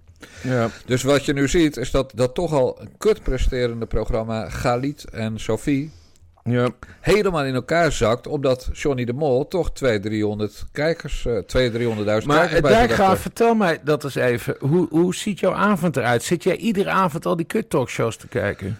Nee, ik sta heel vroeg op. Zeg maar, Ja. als jij naar bed gaat, dan, eh, dan kom ik eruit. Ongeveer. En dan kijk ik altijd fragmentjes terug. Omdat ik Mhm. onderwerpen zoek voor mijn briefje en mijn 99 woorden en mijn toetje. Dus ik zie heel veel eh, talkshows, maar ik zie ze allemaal niet, niet eh, heel lang. En eh, als ik naar bed ga, dat is vaak al om 11 uur of zo. Dan zet ik altijd de tv op de slaapkamer aan. Ja. om in slaap te vallen. Dus dan zet ik bijvoorbeeld Jinek of op één aan. Als ik, als ik nog heel druk ben in mijn hoofd, zet ik op één aan. Dan, dan slaap je beter en sneller op dan op Jinek. Ja. Maar ik zie wel, ja, ik zie heel veel. Dat, is, dat zal ik niet ontkennen. ja. Maar dan gaan we straks... en, en, en Thea, ligt hij dan al te slapen? Nee, ik ben de eerste meestal. dat Thea is. Thea is een avondmens en ik ben een ochtendmens. Zo moet je het ongeveer zien. Oké. En, En eh, lees je nog wel eens een boek? Nee, Jan? veel te weinig. Nee, veel te weinig. Ik, ik heb inderdaad nog een stapel van zeker tien boeken liggen die ik moet lezen van mezelf. Uh, meestal zijn verjaardagscadeaus uh, en vaderdagcadeaus van Bob Dijkgraaf. Ja. Dus nee, ik heb toevallig onlangs het boek van Marianne Zwageman over de Telegraaf gelezen. Ja, dan Ja. krijg ik ook weer spijt als ik dan op pagina 351 ben. Dat ik denk van, kut. dit was het allemaal niet waard, die tijd. Ja, ja. Maar ik heb bijvoorbeeld eh, ooit de Rosie Project gelezen. Ik weet niet of je dat kent. Het gaat over... eh, en, en daar zijn ook twee opvolgers van. Dat, dat gaat over een autist die dan toch een vrouw krijgt en kinderen maakt. Nou, een leuke boek. En die schrijver heeft dan een nieuw boek. En dan wil ik dat hebben, dan wil ik dat lezen. Maar het komt er gewoon nooit van. Ik ben gewoon veel te druk. En ik neem me al tien jaar voor om het te veranderen. Ja. Dat gaat niet gebeuren. Ik ben dus gestopt hè, met papieren boeken. Ik heb vorig jaar van, eh, van mijn vrouw een, eh, een, een Kobo gekregen, zo'n e-reader. Eh, en dat leest veel efficiënter. Want als je in bed een boek leest, hè, dan moet het licht aan en, Ja. en, en je moet bladeren. En, en als het een beetje een dik boek is, hè, want ik lees dikke boeken over de Tweede Wereldoorlog, dat is mijn lievelings. Ja, dat, dat ligt ook nog eens heel ongemakkelijk. Maar sinds ik die Kobo heb, eh, lees ik een boek per week zo'n beetje. Dat Ik gaat echt razendsnel. En het is goedkoop. Hè? Want een, een e-book kost, eh, kost 15 euro en een echt boek kost 30 euro. Eh, en het hele huis staat hier vol met boeken. Ik heb hier 1, 2, 3, 4, vier boekenkasten in mijn kantoor staan. Daar past helemaal niks meer bij. Dus nee, Kobo is voor mij een ultieme oplossing. Ik overweeg zelfs, maar dat wordt wel een hele kapitale onderneming. Al die papieren boeken eh, als e-book te gaan kopen en al die boekenkasten eruit te flikkeren. Dan heb je veel meer ruimte. Ja, wat wij hebben aan de, aan de straatweg. Dus Mhm. dat is die weg waar Daantje gisteren is doodgereden. Maar wij hebben een kleine bibliotheek staan, hè? Dat is natuurlijk ook weer iets plattelandachtigs, meer. Oh nee, maar dat hebben we hier, in- dat hebben we hier in het Westen ook. Ja, jullie hebben dat overgenomen, dat weet ik. Ja. Wij, wij hebben dat uit Amerika gehaald een jaar of tien geleden. En twee, drie jaar geleden werd het ook opeens hot in het westen van het land. Ja. Maar de- zo'n bibliotheek waar de, ik, dus ik ben inderdaad nu ook onze kasten gewoon aan het leegtrekken. En Mhm. ik zet er altijd één Martien tussen, eh, omdat ik dan de mensen echt een leuk boek gun. Heel Eh, slim, heel ja, slim. natuurlijk. Zo werkt Ja. dat. Richard Ja. de Mos staat, staat er ook wel eens in. Maar in elk geval, ja. dat gaat dus gewoon binnen een week leeg, hè, zo'n kastje. En, en de mensen Ja. mogen het ruilen, maar dan krijg je dus allemaal christelijke boeken die ze erin stoppen. Weet je, weet je wat je in zo'n kastje ook kan stoppen? Drugs? Nee, een dode kat. Nee, deze was te vroeg. Sorry, sorry, deze was te vroeg. Dat had ik niet moeten zeggen. Wel schandalig. Thee, heb jij een zakdoek? Ja, Jan moet huilen. Goed idee trouwens. Oh, Maar- nog, even, nog één ding over die kat. En daarna gaan Nee, we door. nee, even die bibliotheek. Jij, Oh. moet, jij moet die boeken dus wel op die manier dan distribueren. Dan heeft Nee, maar dat vind, ik, dat, dat, vind ik, dat vind ik wel een goed plan. Eh, want want eh, eh, boeken heeft ook te maken met verheffen. Hè? Jij als sociaaldemocraat weet, dat, weet precies wat dat betekent. Juist. Eh, als ik die boeken wegdoe, dan ga ik ze niet in brand steken. Eh, nee, ik ga dan wel kijken of ik daar een plek voor kan, kan, kan vinden... En waar mensen er wat aan hebben. Ja, ik Want zou... niet iedereen heeft een kobo. Nee, en ik zou deze dan wel, als ik jou was in Drenthe, afleveren. Want ze gaan, begreep ik, vooral over de Tweede Wereldoorlog. En Ja. in Drenthe zaten de meeste NSB'ers. Nou, vergeet het gooi niet hoor. Ik vergeet het. goed. Nou, dat doe jij Nee, lekker nee maar gooiman. Bussum en alles... Ja, nee, het zal wel. Maar... Daar zaten ook heel veel NSB'ers. Dat is een keer een ander ja, onderwerp. dan dan Maar doe, je, het, doe je de eh, helft daar. Ja, nou, doe ik een deel naar Drenthe en een eh, Ja. deel naar Bussum. En alles over, over kopgeld en mensen die, die Joden hebben verraden, dat doe je in Amsterdam. Ja. Want daar zitten de meeste kopgeld, eh, kopgeldverzamelaars. Exact, exact. 57 de neus, zoals ze dat noemden. Ja, schandalig. Wat wou je nog zeggen, Bas? Eh, ik, wil, eh, ik wil het over voetbal hebben. Nou, wat een toeval. We hebben een fragmentje. Juist! Jij wil ook zo spelen. Zoals Chelsea en eh, Liverpool. Is dat verdedigend voetbal in jouw Nou, ogen? wat Chelsea doet wel, ja. Vind ik helemaal niet, Van Tijn. Je hebt er helemaal geen verstand van. Het spijt me dat ik het moet zeggen. Ja. Maar je bent gewoon een journalist. Ja. En je wil jouw visie doorvoeren. Maar je hebt geen visie in voetbal. Je, bent, je hebt een visie voor de krant. Fantastisch. Je, eh, je trekt aandacht enzovoort. Maar met 5-3-2 of 5-2-3 kan je ongelooflijk goed aanvallen. En Chelsea laat dat iedere keer zien. Met verschillende opstellingen. En ik neem een petje af voor meneer Tuchel. Dus je- Want die dus heeft halverwege, halverwege is hij ingestapt. Dus jij hebt genoten van Chelsea, Manchester City. Heb jij genoten, meer genoten van Chelsea dan van Manchester City? De Ja, natuurlijk. Je moet mijn boekjes lezen, want dat doe je waarschijnlijk ook niet. U hoorde Louis van Gaal, die hartstikke vrolijk was na de 6-1 overwinning tegen de Turken. Bas, ben jij toeterend door de Utrechtse grachten, of langs de Utrechtse grachten gereden? Nou, ik heb even de Uber gepakt en ik ben naar Overvecht gegaan. Want daar wonen heel veel, daar wonen heel veel me- Turkse mensen. Dus ik ben daar even, even rondwezen rijden met mijn eh, AK-47. eh, uit, het, uit het raam schietend. eh, Holland, Holland, Holland. Ja. Ik moest wel lachen. Farid Asserkan die, die, die plaatste gisteren de, een, tweet van... slechte dag voor Toenahang Kusu, wat zijn fractiegenoot is. Ehm, eh, maar dat, dan zie je dus wel een beetje dat die Kusu en Asserkan zich nog wel heel erg associëren met Turkije. Wat helemaal niet erg is. Ik vind dat, ik vind dat niet een heel groot probleem. Maar het was toch wel een beetje opmerkelijk eh, dat Farid Asserkan, Marokkaan, Nederlandse Marokkaan, over Toenahang Kusu, Nederlandse Turk, zegt dat hij een slechte dag heeft omdat Turkije heeft verloren met 6-1. Wat is het ding met die 1? Weet ik veel. Nou, dat was dus een keeper die faalde. Maar Bas, we gaan toch niet Justin Bijlo afzeiken? Je kan toch gewoon net doen alsof dat niet gebeurd is? Hij, hij Tom Krul, toch? Oh, het was Tim Krul gisteren. Oh ja. Oh, wacht even hoor. Dit gaan we eruit knippen. ja, ik hoor Bob Dijkgraaf alweer... eh Nee, dat was natuurlijk een geintje. Tuurlijk weet ik wel wie de keepte. Hè. Ja. ja. Ja, die Krul die kan er geen kloten van. Ik vind dat Bijlo Ja. voortaan moet keepen. Ja. Jezus, wat een blunder was dat. Dan sta je 6-0 voor. Krijg je dit. ja. Doodzonde. Geen... Kunnen we, kunnen we, kunnen we al, al grote statements maken nu over, over de rol van de nieuwe bondscoach? Als we nu even terugkijken, hè. dit was de derde wedstrijd. Over Ja. een maand gaan we nog een keer. Zal ik twee statements doen? Ja, ja, nog beter. Ja, de eerste statement is het Van Gaal effect. Ongelooflijk goed. Wat een held die gast. Hij zet het gewoon in een paar dagen even neer. En eh, we worden wereldkampioen. Dat was statement 1. Mhm. Statement 2.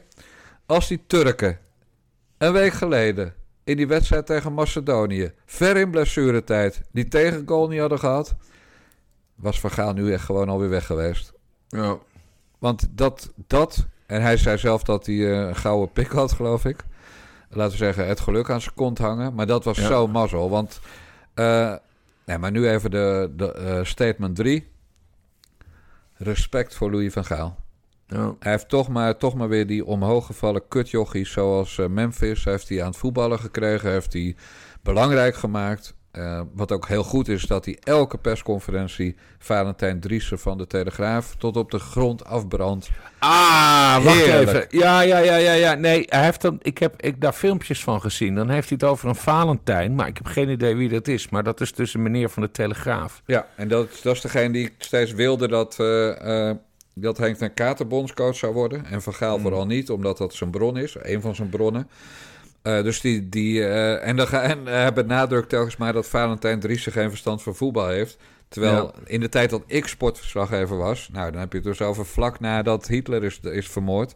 Ja. Eh, toen was Valentijn Driessen ook al voetbalverslaggever. Dus heel zijn leven Ja. zit hij in de voetballerij. En Van Gaal ook een keer maar roepen dat hij geen reet van voetbal weet. Ja, dat geldt natuurlijk voor ons Maar die. Dries is dus al in de 60 of zo. Nee, dat niet. Nee, net zoiets als ik. Eind Nee, maar 50. doet dus heel lang mee. Ja, dat wel. Ja, die, Ja, ja. En die heeft ook nooit wat anders gedaan. Maar dat is ook een spel voor Van Gaal, hè, natuurlijk. ja, die maar, die maar- wil dan iemand hebben om op, op te Een etteren. pispaal, Dat ja, maar- hij mooi. Een pispaal, ja. Ja, en wat, dan, wat ik dan vervelend vind, is dat al die andere sportjournalisten dan een beetje besmuikt gaan zitten lachen met haha, hij pakt Valentijn aan en ons niet. Ja. Eh, dat zijn natuurlijk ook lafbekjes allemaal. ja. Maar wat Maar- wil je dan? Dat ze het opnemen voor Valentijn Driessen? Nou, of gewoon weglopen. Van doe jij je privéruzies even lekker thuis, eh, vriend van Ja. Maar, maar dat is natuurlijk gewoon maternaaierij. Ja, maar die Driessen die vraagt wel gewoon door. Hij laat zich niet van zijn van stuk brengen, viel Nee, hij op. heeft er scheid aan. Nou, dat is Ja. goed. Dat is gewoon Ja. goed. Maar Ja. kijk, Van Gaal heeft... eh, als, laat ik het zo zeggen. Als Van Gaal niet was vervangen door Frank de Boer... hadden ze de afgelopen week geen zeven punten uit drie wedstrijden gehaald. Nee. Want het Nee. vuur wat je gisteren zag... eh, ja, dat, dat was... hoe, hoe ze er doorheen sneden. Die gouden passes. Geen Denzel Dumfries. En dan toch, eh, toch zeer aanvallend spelen. Elk kansje benutten. Zeker de eerste helft was fantastisch, Bas. Heb jij wel Fantastisch. Heb je eigenlijk wel gekeken, Dijkgraaf? Nee. ik ook niet. nee. dat hoeft toch helemaal niet? Je lult er gewoon... Ja, je hoeft, je, je hoeft helemaal geen voetbal te kijken om erover te hebben. Jij, jij hebt dat debat ook helemaal niet gezien gisteren. Nee, man. Tuurlijk niet. Oh, man. Nee, Je ik zet... ja, je pakt gewoon teletext en, eh, en je lult een beetje met fantastisch, geweldig, top. Maar hoe vond je Denzel Dumfries? Oh, man. Ja, nee, maar ik heb dus, ik heb dus serieus niet gekeken. Dus ik weet ook niet of Dumfries gescoord heeft. Ja, maar ik heb ook niet gekeken. Nee, ik, ik, ik heb wel gelezen, want ik zag vanmorgen iets voorbij komen in de courant. eh, dat eh, eh, eh, eh, eh, Memphis, want we mogen zijn achternaam niet noemen, eh, eh, eh, de eh, dus een hat-trick heeft gedaan. Dus hij heeft drie keer achter elkaar gescoord. Dat is een hat-trick, toch? Toch? Officieel is een hat-trick drie keer achter elkaar in één helft. Maar goed, toen het te weinig gebeurde, hebben ze, het, eh, hebben ze de definitie wat verruimd. En nu is het gewoon drie keer eh, scoren, dacht ik. Niet eens eh, achter Ja. elkaar. Maar hij heeft drie keer gescoord, wel van één keer uit de strafschop. Dus dat is knap. Nee, dat is gewoon, gewoon lekker bezig. En die Turken, dat is de andere kant van het verhaal. Die Turken zijn al maanden dramatisch. En, en mooie reacties trouwens. Dat dan eh, de bondscoach wel bereid is om eventueel op te stappen. Dat de spelers bereid zijn te stoppen met voetbal. De schaamte in Turkije is groot. Ja, Dus dus het cultuur, hè? Ja, het wachten is op, eh, op Erdogan die eh, komt ingrijpen met zijn leger Ja. in Nederland. En zelf, eh zelf bondcoach eh, Ja. wordt. Maar ik weet zeker, hè Bas, dat alle luisteraars dachten dat wij, in elk geval dat ik gekeken had. Maar van jou waarschijnlijk ook wel. En Ja. ik heb dus gewoon alleen maar vanochtend even de doelpunten gezien in, eh. In het journaal. Nou, maar ik had het wel willen kijken, maar ik had er dus, eh, ik had er dus geen tijd voor. Het valt me trouwens op dat eh, Van Gaal, eh, die is wat dunnetjes in het gezicht. Hij lijkt zelfs wel jonger. Zou hij iets, iets hebben laten doen of zo? Hij, is, nu- hij is nu al 70 volgens mij. Ja, hij heeft, hij heeft er in geval niet zijn neus laten verbouwen. nee, die neus, dat blijft echt heel nee, ik denk dat hij ja. gewoon goed afgetraind is. Dat, dat Truus heeft gezegd, prima, maar je gaat wel even een paar kilo kwijtraken. Die van al Ja. dat wijnzuipen hier in Portugal. Ja. Ja, dus nee, ik denk, denk dat, eh, dat dat wel zo is. Maar bovendien, ja, je, wat je echt merkt... Traint, traint zo'n bondscoach zelf ook? Dat, die, hè, dat ze in vorm blijven? Dit is Op het veld? Of, of, de- of is dat gewoon thuis in de, in de, in de privésportschool? Of hoe werkt dat? Ik, ik, ik heb daar geen idee van. Ik, ik denk dat, per, dat ze in principe wel proberen om in conditie te blijven, omdat ze niet te dik op het veld willen staan. Maar Mhm. daar ik denk dat er ook meestal niks van komt. Frank Mhm. de Boer zie ik er wel, ik weet het niet, hè, maar die zie ik er wel eh, toe in staat dat hij elke dag in de sportschool zat om fit te blijven. Ja. Maar ja, die had zijn tijd beter kunnen besteden aan zijn eigen opleiding. ja. aan bijscholing. Maar Van Gaal, ja, nee, er is wel echt iets gebeurd met zijn lichaam. Maar wat hij vooral uitstraalt, en dat is fijn, is, eh, en dat komt ook door de resultaten, is heel veel positiviteit. Vrolijk, lachen, dolle. Ja. Nou, eh, ja, weet je, ik snap het ook wel. Die man die was al vijf jaar met pensioen. En Truus is een aardige meid. Mhm. Maar dan zit je daar in Portugal tussen de bejaarden. Dan is het toch wel lekker als je, als je weer even in het middelpunt van de belangstelling staat. En het gaat goed. Dus Ja. ja, ik snap dat wel. Ja. ja, de vrolijkheid, die, die, die, die zie ik ook. Terwijl het helemaal niet een, een, een typisch vrolijke, vrolijke man is. Nee. Maar dat kon, ja, het is ook reservetijd. 70 jaar oud. Dit is dus het laatste kunstje. Dan heeft hij nu de win mee. Zolang de wind mee eh, eh, is, eh, gaat het goed, ja. Ja. En, en, en daarna wordt het weer een hele zure toestand. Ja, dan wordt hij vooral weer afgebrand. Dat is, Ja. dat is natuurlijk zijn lot is, hij kan alleen maar verliezen. Maar kwalificatie gaan ze nu wel halen. Dat, dat, eh, dat lijkt me geen probleem meer. eh, Ja. Dus dan, dan is nog de vraag wat ze daar in Qatar gaan doen. Ja, en dan, eh, maar ja, dat is weer een jaar verder. Dus Ja. dat, eh, dat, is allemaal, eh, dat is allemaal prima. Nee, ik vind het leuk. Eh, en, en ik kijk inderdaad eh, van die drie wedstrijden. Als ik heel eerlijk ben, heb ik geen 30 minuten in totaal gezien. Want, Nee. want voetbal is, is gewoon, ja, het duurt allemaal veel te lang. Het is allemaal te sloom. Ja. En, en het, ja, ik heb ook niet zoveel meer met van die omhooggevallen kutjochies. Ja, Ra- je- rappers ook moet- niet. En je moet Johnny de Mol kijken. Nou, precies. Ja, dat was, dat was voor, eh, voor de wedstrijd. hè. Nee, Ja. maar de waarheid is dat ik gewoon een beetje zat te werken s'avonds. En, en een beetje eh, wijntje zat te drinken bij, met mevrouw Dijkgraaf op de veranda. Ja. En eh, lekker belangrijk dat Nederland zelf. Wij- dat, dat is het laatste waar we het over gaan hebben. Want dit, dit valt mij nu al een paar afleveringen op. Jij dronk vroeger nooit. En nu ben jij s'avonds wijntjes aan het drinken. Ja? Wat ja, is maar dat is dus nieuw. Nou, jij was geheel onthouden volgens mij. Blauwe knoop. Nee, ik heb gezegd dat ik eh, eh, neigde naar de blauwe knoop. Mijn, Ja. mijn opa was echt van de blauwe knoop. Mhm. Mijn vader neigde zwaar naar de blauwe knoop. Mhm. En ik neigde gewoon naar de blauwe knoop. Mhm. Eh, maar de, de praktische reden is... ik moest natuurlijk altijd vanuit het westen... naar Friesland rijden in de auto. Ja. En dan kan je maar beter niet drinken. Nee, En- nee daarom en- hebben we nooit, in, eh, nooit geborreld in eh, Amsterdam bij Metro of zo. Dat, Nou, ik niet. nee. Nee, precies. Nee, maar, maar sinds tien jaar werk ik te Eestega. Dus ik kan het aanlopen vanuit mijn kantoortje naar de woonkamer of naar de veranda. Ja. En ik hoef niet de auto in, ik hoef ook niet te fietsen, ik hoef ook niet op een Solex. Dus ik kan, eh, ja, ik kan gewoon een wijntje drinken. En is het dan droog, eh, wit? Droge witte, rood? al- alleen maar droge witte. Ja, ik drink dus ook altijd droog wit. Dat is wel grappig, Jan. Ja, en als ik, eh, mijn lievelingswijn is Meursault. Maar die is vrij duur, dus die drink ik niet zo vaak. Maar als, Mhm. als ik echt wat te vieren heb, dan wil ik wel een Meursault nemen. Mhm. Maar anders gewoon eh, simpele Chardonnay. Ja, ik ben ook een Chardonnay, jongen. En ik drink heel veel eh droog witte Chileen.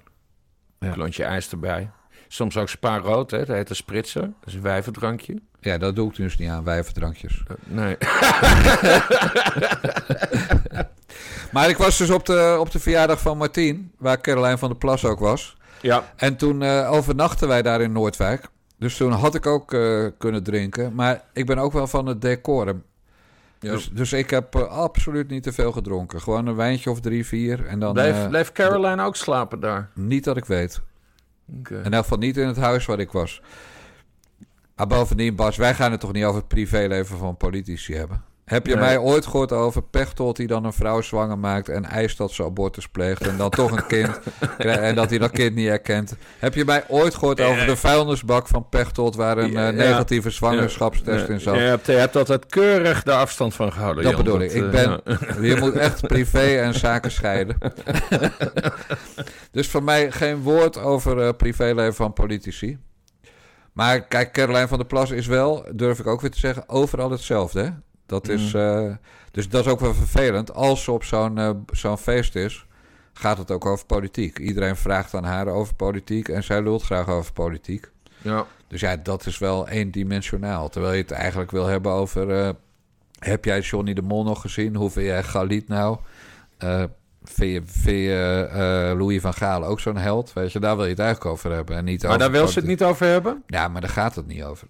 Mhm. Het is natuurlijk toch een beetje een new kid on the block. Dat iedereen van haar wil weten, hoe is dat nou als je daar zit? En eh, ja, dus, dus daar gaat het heel veel over. Maar, Ja, het is, maar- eh, maar ze is, eh, ze is eendimensionaal overal zichzelf, denk ik. Ja. En dat soort mensen, daar heb ik wel mee. ja. Jij ook, denk ik. Oh ja, nou, ik zou er wel eens, wel eens op... Hè, het is dus een beetje misgegaan op dat, dat Twitter. Eh, wat ik dan ook weer jammer vind. Ben je Eh, geblokt? maar goed, nee, ik ben niet Oh. geblokt. Nee, eh, ik ben door één politicus geblokt. Wie dan? Eh, eh, eh, de voorzitter van de Raad van State, Ton de Graaf. Oh, oké. Nee, maar echt bizar, hè? Met Dat reden? ho- hoger college van staat. En maar waarom? Ja, ik vind ook zal een keer iets on- ongezelligs eh, hebben, over hem hebben gezegd. Maar ik ben echt nog nooit door een politicus geblokt. En, eh, maar dan ben je dus gewoon geblokt door de voorzitter van de Raad van State. Dus ik krijg helemaal niet mee wat dat hoge college van staat doet. Dat is echt verschrikkelijk. Ja. Dat is verschrikkelijk. Want die Tom de Graaf, dat was toch ook degene die samen met Alexander Pechtold... toen bij de MeToo-affaire bij D66 de doofpot heeft eh, bediend. Althans van een deksel heeft voorzien. Als ik het goed heb. Oh, dat weet ik niet meer. Dat weet hij weer niet. Dus, Nee. dus politiek en... eh, Nee, rel- omdat, ja, ik, eh, omdat ik Tom de Graaf niet op Twitter kan Nee, lezen. maar dat heeft, hij, dat, heeft hij, dat, dat heeft hij natuurlijk niet zelf op Twitter Nee, gezet. snap ik, snap Nee. ik, snap hey, maar wat we, nu, ver- wat we nu Ja. vergeten zijn, en dat mag niet... Ja. Ik heb het van de week opgenomen voor Sandertje Schimmelpenning, hè? Zo ben ik ook, hè?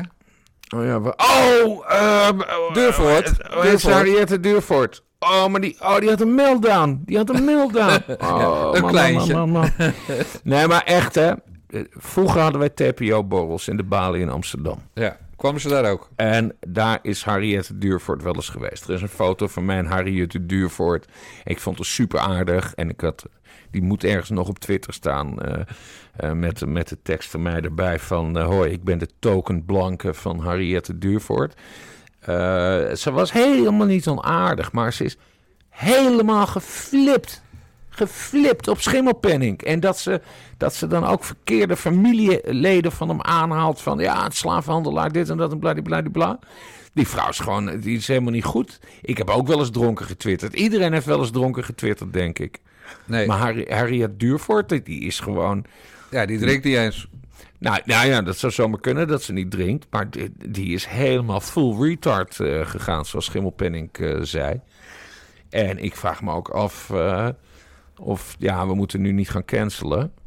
Maar ja, je Ja, bent toch wel, je nee. bent wel Volkskrant-columniste. En dit slaat toch wel een beetje naar terug op je eigen krant, hoor. Wij moeten wel gaan cancelen, want wij zijn de nare jongens. En wat wij constateren is dat Harriet Duurvoort op Twitter hem aansprak als Volkskrant-columnist. Want ze vond het schandalig dat, hij, dat ze was geblokt door een collega-columnist van de ja, je hebt gelijk. Je Dus hebt zij gelijk. heeft de Volkskrant erbij gehaald. Dus Ja, moeten, we dat- trouwens, moeten we trouwens even uitleggen aan de luisteraar. Want dat misverstand, dat bestaat wel eens. Dat, dat ze denken dat eh, columnisten van dezelfde krant eh, ook echt op de krant werken. Maar dat is gelul. Een columnist komt nooit op de krant. Nee. Eh, ja, nee, helemaal ontslagen te worden. eh, als jij iemand weer eh, even, even aan de weg zetten. Maar, maar columnisten komen niet op de krant. Dus het is niet dat die mensen elkaar dagelijks zien. Die zien elkaar één keer per jaar op, op, de, op de kerst- of nieuwjaarsborrel. Eh, Ja. Nou ja, goed, dit even ter, Tot, ter tot zover deze onderbreking. Ja. Dus punt 1. Duurvoort haalde de Volkskrant erbij en sprak hem aan als collega-journalist van de Volkskrant. Daardoor heeft zij de Volkskrant, vanwege haar schandalige tweets richting eh Sander, Sandertje Schimmelpenning, heeft zij de Volkskrant in discrediet gebracht. Daarna, dus, dus Duurvoort opzouten en een andere neger in op die plek. Die wel, eh, die niet over, over de kind schrijft wat meervoudig gehandicapt is en zielig dit en zielig dat en ik ben single moeder. Elke keer dat single moeder ook erbij halen. Je, je Ja. moet er toch niet aan denken dat je de vader bent van een, een zoon van 30 die dan aan dat mens blijft hangen. Ik bedoel, ik weet als het met iedereen doet die in de buurt komt. Ik weet niet meer hoe ik dat weet, maar ik wil bij deze wel even de groeten doen aan Erik de Vlieger. Eh, Oh mijn god, wat is dit nou weer voor... oh. Nee, niks. Nee, nee, dat was toeval. Ik, verga, ik, ik, ik, ik realiseer me opeens. Ik moet Erik de Vlieger de groeten nog doen. Oh, juridisch gezegd, Erik de Vlieger heeft het gedaan. dat zeg ik niet, dat zeg ik niet, dat zeg ik niet. dat zeg ik helemaal niet. Ik ga helemaal kapot hier. Ik, ik moet even terugdraaien nu, geloof ik. Of wat ik, wat ik precies heb gezegd. Nee, maar wat ik wilde zeggen... Je moet dat single moeder gedoe van haar... dat is natuurlijk gewoon een soort dating eh, eh, methode. Dat ze dat altijd maar loopt te roepen. Ik ben single moeder. Nou, en dat kan nog, hè. Maar dan zegt ze er vervolgens in de zin twee bij. En ik heb een heel lastig kind... want die is meervoudig gehandicapt... en die luistert niet en die slaapt me in elkaar... en weet ik het allemaal. Ja. Nou, en de enige inkomsten is waarschijnlijk eh, dat Volkskrant-kolompje. Maar toch, eruit die muts. Want je mag niet je krant in discrediet brengen... door een collega openlijk aan te vallen.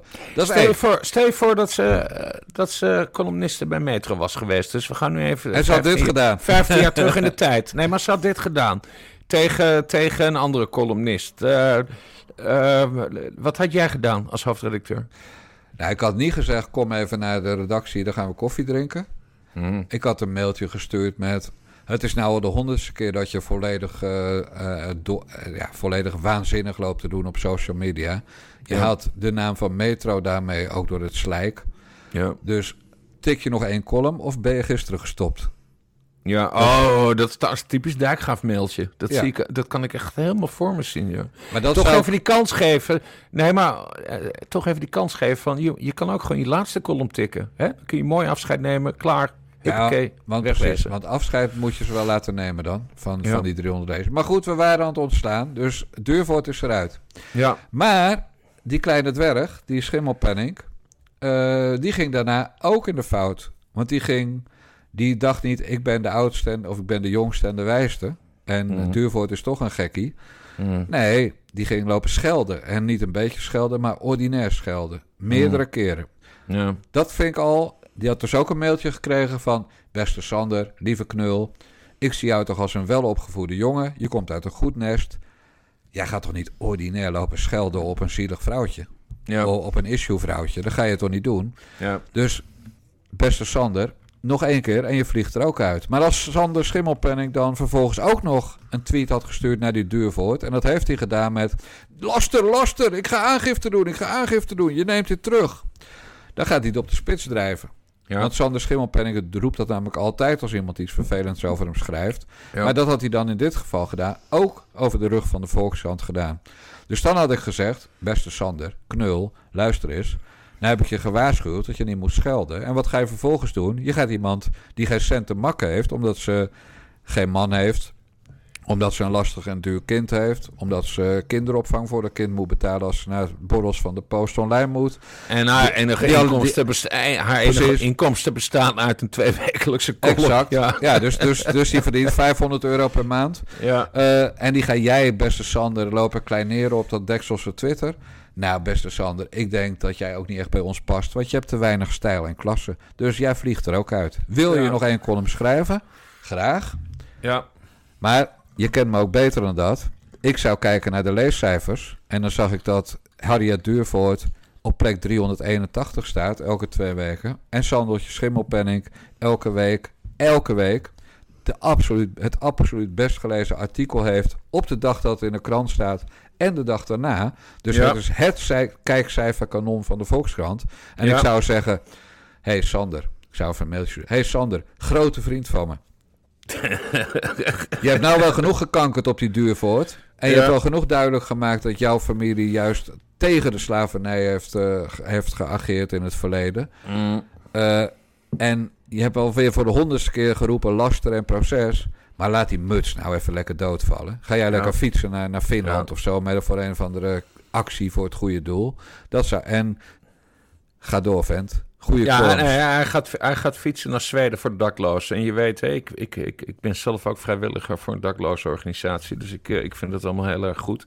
Het klopt trouwens, hè, die columns van hem, die zijn wel heel erg sterk. Volgens mij wordt hij ook, maar dan moet je de papieren krant lezen. Maar ik zag dat voorbij komen. Hij is gepromoveerd. Hij Ja. mag naar pagina 2. Ja, klopt. Hij mag nu. Betje Wagendorp, voor de, voor de mensen onder de 60. Dat is een man die jarenlang op pagina 2 een column had. tot hij elk jaar een half jaar op sabbatical ging. Eh, maar Betje Wagendorp gaat van drie keer per week naar één keer per week op vrijdag. En die andere plekken worden ingenomen door Frank Heijnen, goede columnist. Ja, en, Frank Heijnen. HP de Tijd ook. Hebben Ja. we- ja. En Sander, Sandertje Schimmelpenning. Eh, Ja. Kijk, wat hij gewoon goed doet, is dat hij kijkcijfers trekt. Dus geld oplevert voor de persgroep. Dus dat is gewoon een prima columnist. En, Ja. en eh, het is allemaal onzin en dom rechts dit, dom rechts dat. Maar dat maakt allemaal niet uit. Gewoon een goede column, want linkse mensen staan te applaudisseren en rechtse mensen worden boos. Nou, dan heb je het gewoon goed gedaan. Ja, ja. Dat is- en, som- en soms weet hij gewoon iedereen boos te maken. En, en, en, da- en dat is onze lieveling, zoals je weet. Juist. Als, als, als ik. iedereen boos is Ja. over, over dat je iets hebt geschreven, Even- van links tot rechts. Ja, even een check namens mijn advocaat, want ik kreeg een appje. Heb ik Mhm. iets gezegd waardoor Schimmelpenning nu gaat roepen laster eh, proces? Of gaat het meevallen? Ja, bring it on, Schimmelpenning. Dan, eh, dan gaan wij er weer een column over schrijven. Nou, dat kost dus eh, duizenden euro's, hè? Ja. Nou, die heb jij. Jij wel, ik niet. Mensen, ga allemaal naar, ga allemaal naar het, boek, het boek van Martien.nl. En koop voor je hele familie de biografie van Martien Nijland. Oh, Nou, Bas, het was weer gezellig. Ja, het was weer gezellig. Jan, de mensen moeten wel doneren, want het is eh, wel een serieus punt. Eh, we, we doen dit niet gratis. Er moet wel iets tegenover staan. Ja, maar dat gaan wij niet elke week zeggen. Want wij gaan gewoon op het moment dat wij zeggen... nou, we, we halen een keer het net op. En als wij dan zeggen het is te weinig... dan zeggen we mensen, krijgen allemaal maar lekker de tyfus. Dan kappen we er toch mee. Dan gaan Basje en Jan toch leuke dingen doen. Ja, gaan ze wel ik- lekker witte wijn drinken ergens op een terras. Zal ik een keer de eh, out, eh, outro doen, zoals Ik, dat heet? graag, als dat beter werkt dan bij mij... dan mag je het voortaan altijd doen. Ja, oh, maar dat is wel een goeie. Dat gaan Doen. we even proberen. Dit was de 28e aflevering van de Nare Jongens podcast van Niva Radio. Onze website is...